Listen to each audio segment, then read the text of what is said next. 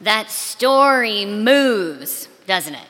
I mean, it feels like kind of in the blink of an eye, we go from these cries of an abused slave girl to her liberation from an oppressive spirit to public and political retribution for Paul and Silas, their imprisonment, and then to this extraordinary demolition of the jail and the salvation of the jailer. All of this in 18 verses, no less. The story moves. I get the sense that that is a part of its message. The Spirit is on the move, and it's actively working. Plus, it's very, very powerful. When we join it, even like Paul, who does so unwillingly, moved only by the unceasing and super annoying cries of this persistent slave girl, when we join the Spirit, amazing and remarkable things can happen, well beyond what we could possibly imagine or bring about by ourselves. The Spirit of God is transforming our world through love and justice. It's moving. And I wonder are we mothering its progress? To mother means, after all, to nurture and give support, to give rise to, to co author, to care and to protect. So, for our time together this morning, I thought we might consider how each of us is mothering the movement of the Holy Spirit right now because the Spirit is working, transforming, bringing about, even in this moment, even in this, the United Methodist denomination. So, how are we giving her support? Or how are we standing in her way? Now, most of you know that on Easter afternoon, of all times, I set off for a 10 day Wesleyan heritage tour. The bishop took me, along with all of the other ordinands and a few members of the Board of Ordained Ministry and the Cabinet, to England, to the birthplace of the Methodist movement. It was an interesting and somewhat ironic time to explore and meditate on the beginnings of our Methodist faith tradition, especially when it feels like, in many ways, we are living through the death of its current expression. But the closer I got to the people and to the places that mothered this brave and spirit led following of Christ, I realized it was the perfect time to travel back. Now, I think the only faithful way to imagine and envision our next steps as a people called Methodist is to go back and fully claim how we even got started. Because in my mind, there are these three undeniable markings of this movement. And it would behoove us all to cast our vision for a future that starts with that foundation, not this institutionally burdened and troubled amalgam called the United Methodist Church we see now. Number one, Methodism was a resistance movement that had to fight to be born from the institutions at the very beginning. They did not welcome it, they didn't sanction it, and they didn't value it. In fact, they feared it and tried actively to stop it. Now, some claim, and I have to agree, that Methodism began at a kitchen table. And not just any table, but the table of Susanna Wesley. So we began our travels at the Epworth home of Samuel and Susanna Wesley parents of John and Charles. It's an unassuming rectory out in this working class area of a tiny, tiny village. Like even our charter coach bus couldn't turn around on its roads now. The only reason you would go there is if you were on a Wesleyan pilgrimage. Now, back in the time that we're talking about, it was a strict household for the family. Samuel was greatly disliked as the appointed village priest. He was often traveling or he was in debtor's prison for mismanagement of the funds. Now, on one of these trips, he was away for long enough that there was an interim pastor appointed. So the villagers, turns out, liked him even less than they liked Samuel, which is saying something. And they eventually stopped going to church. So Susanna stepped up It was 1711. And Susanna began leading Sunday afternoon prayer gatherings in a kitchen, her kitchen. It started just for her 10 children at the time, but then it grew to the servants, to the servants' families, and then to the friends in the village. All were invited. Now, these gatherings and the fellowship, they were growing to such a success that, of course, the powers that be wanted to shut it down. Now, on the tour of the rectory, you can sit in the kitchen. And by some accounts, though they are varying, it's like preachers' numbers. Some say 75 were smushed in those, uh, those days, and some say 200. Not likely, I would say about probably 60 to 75 folks were smushed in for those gatherings. But as you sit at the table, there's a couple of letters on the wall. One letter is from the interim pastor to Samuel, complaining of Susanna's rogue leadership. And then you have the next one that is from Samuel to Susanna, warning her, conveying her to put an end to these prayer meetings. And then there is Susanna's response. And she writes If you do, after all, think fit to dissolve this assembly, do not tell me that you desire me to do it. For that will not satisfy my conscience, but send me your positive command in such full and express terms as may absolve me from all guilt and punishment for neglecting this opportunity of doing good, when you and I shall appear before the great and awful tribunal of our Lord Jesus Christ. She explains in her last line When you have duly considered all these things, let me have your positive determination. Boom. That's our legacy. That was the last word on that matter. It's important to remember that John and Charles, who were in that kitchen, were observing. They were learning church. They were five and eight years old. And it might help further to learn that these gatherings, they weren't just prayer meetings. Susanna was teaching folks how to read, she was teaching folks how to write, and she did so using the Bible. She was actively going against the customs and traditions in place to empower people with the Word of God. Now, she resisted from within and helped the Spirit to do her holy work. So it makes sense then, right, that when we see John Wesley as Susanna's son, convicted to take the gospel out of the church and into the real world, that the apple doesn't fall far from the tree. Number two, Methodism's original sin, if there was one, according to the Anglican institution from which it broke off, was that it sought to include everyone in the gospel message right from the start. It was 1738 then, and John was this Anglican priest. He was trying to find his, his way, but truth be told, he was really failing. And he had done this missionary bomb uh, in Georgia and had returned to England. He was totally downing himself. And when he was urged by his colleague George Whitefield to join him in open air preaching, John was totally against it because it was not done. It was wrong, it was sin. But he went anyway, just to see. And this is what he wrote in his journal. In the evening, I reached Bristol and met Mr. Whitefield there.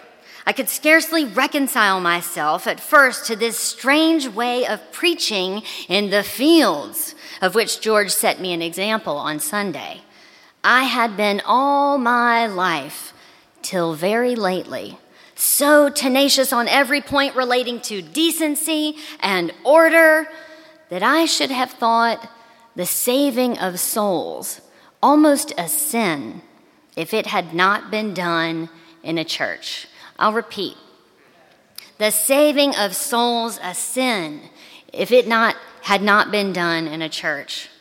Now just days later, after having preached to the hardworking and poor miners on Hanham Mount, who wouldn't have been allowed in these churches as they were.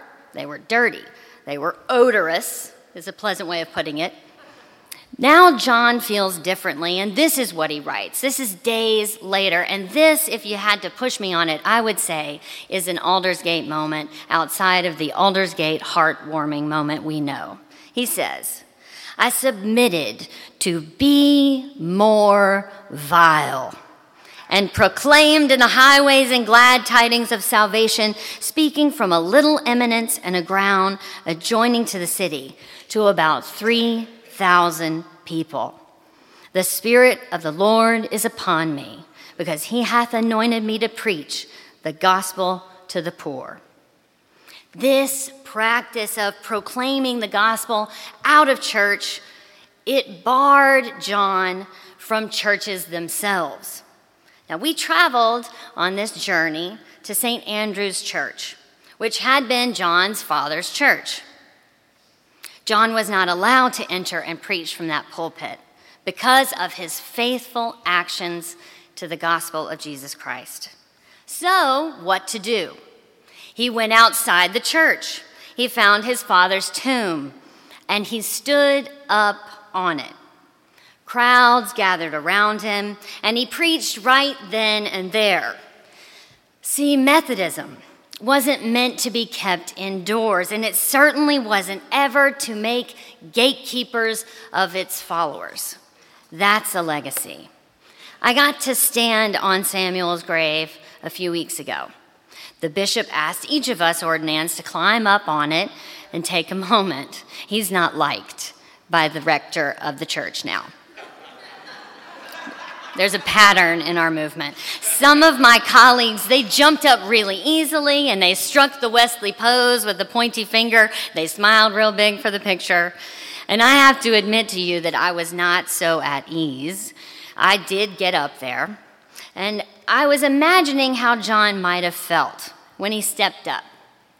He wanted to be, after all, inside the church behind him because he knew how to walk into that space, how to take a pulpit in his hands and connect the people that had self selected to come to church.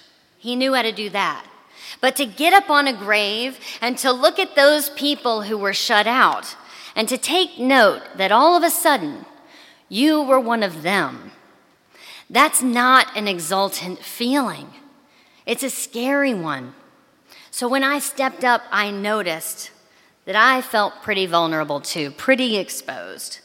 And I realized only later, uh, when I saw the picture of my hands deeply held in my pockets and my head pointing down, that I mistakenly felt like I was standing up on that grave alone. John had been standing on the legacy of his father, drawing strength. I do not stand by myself either, but on a rich and solid legacy of risk takers and spirit led people. So if I feel right now in this exact moment in 2019 like I am on the outside of this institution of the UMC, then I'm in some really good company. I stand with the founders of our movement, which were always meant to be outside. Number three, Methodism wasn't hung up on right belief on an inherited and prescripted doctrine or orthodoxy. It was about the doing of the Christian faith. It was about how to practically embody this way of Jesus in the world. So the bulk of our travels was spent witnessing the places and the outposts of Methodist work. And one of those places that kind of captures it all is called the New Room. It is the oldest Methodist building in the world, and it dates back to 1739. Guess what? The first building of our movement wasn't a church at all. I'm going to say that again. The first thing that the Methodist movement constructed was not a chapel, it was a room. It was a gathering place in the center of a busy and very complicated city of Bristol. And John wrote that it was a place to help Christianity get back to its basis, basics, to be the religion of love. So, in that room, what is that Christianity that is unfurling? What took place? Let me tell you. It was a school for the poor. it was a food pantry, it was a clothing distribution center. The new room provided free medical care, and it was from there that outreach to the nearby prison was organized. It was a place to meet in small groups, to pray together, and to study together. And it was a place where the social gospel was proclaimed and lived out. It was in that building that John gave his speech, Thoughts Upon Slavery, which denounced all manner of slavery and its cruelties. And it's important to remember that he preached that message in the heart of the city, whose industry at the time, the greatest industry at the time, was the slave trade. John was unequivocal and demanded absolute justice with no compromises. That's our legacy. And when I was there in the new room, I noticed that the biggest source of light, it comes from the ceiling, from this kind of eight-sided tower window. It's beautiful, but it's also very different. You, you notice it. And we learned that this construction was intentional. They had to light the space. They had to light it from above because there were no windows on the first floor. The messages and the work of the Methodist people that gathered in that place were so radical that they were in constant danger. It had to be built as a sort of fortress to provide as much safety as possible. What a tremendous legacy to inherit. So, how are we supporting it? How are we mothering it even still? Now, I go back to that fantastical story in Acts because Paul helped along the Spirit, even when he didn't want to. God used this begrudging but faithful helper to shake free a young girl from spiritual torment and from economic oppression. These faithful acts were against Jewish custom, the civil property law, and they threatened Roman order of state. You'll recall Jesus had similar charges hurled against him. So when the institution grasped for its power back, taking the effort to silence and isolate those risk taking nonconformists that had helped her along, the Spirit burst forth, pushing the walls of the jail down and opening the heart of that jailer. The Spirit, I firmly believe, is moving as she always has, outside of the institutions that try to control and claim her. Ours is an inherited faith tradition that resists this institutional fear and compliance when it goes against the Spirit. It is a collective witness that from its start declared all worthy of its message and inclusion. And it is a movement that is always and only about doing the faith, this religion of love, even in the midst of danger and derision, especially in the midst of danger and derision. That's the way the Spirit of God has shaped our Methodist faith tradition, the one we have inherited. And now I feel responsible, convicted, and called to reclaim and rebirth that foundation in our future. Don't you. So, where is the Spirit leading us now? Where might be those miners of our day? Where are they gathering? The folks who are thought to be completely unworthy of entering a church edifice. What messages need to be proclaimed from our pulpits and on the graves of our ancestors? And what oppressive messages operate freely and with total support of our institutions to the economic, political, and social benefit of the few? Where are those people gathering who need to be literate in their own belovedness to God? If we are grieving the end of the United Methodist movement in our moment, surely as Easter people, we are looking towards its resurrection towards its new life? Is it happening in a new room somewhere? Or is it happening at your own kitchen table? I wonder.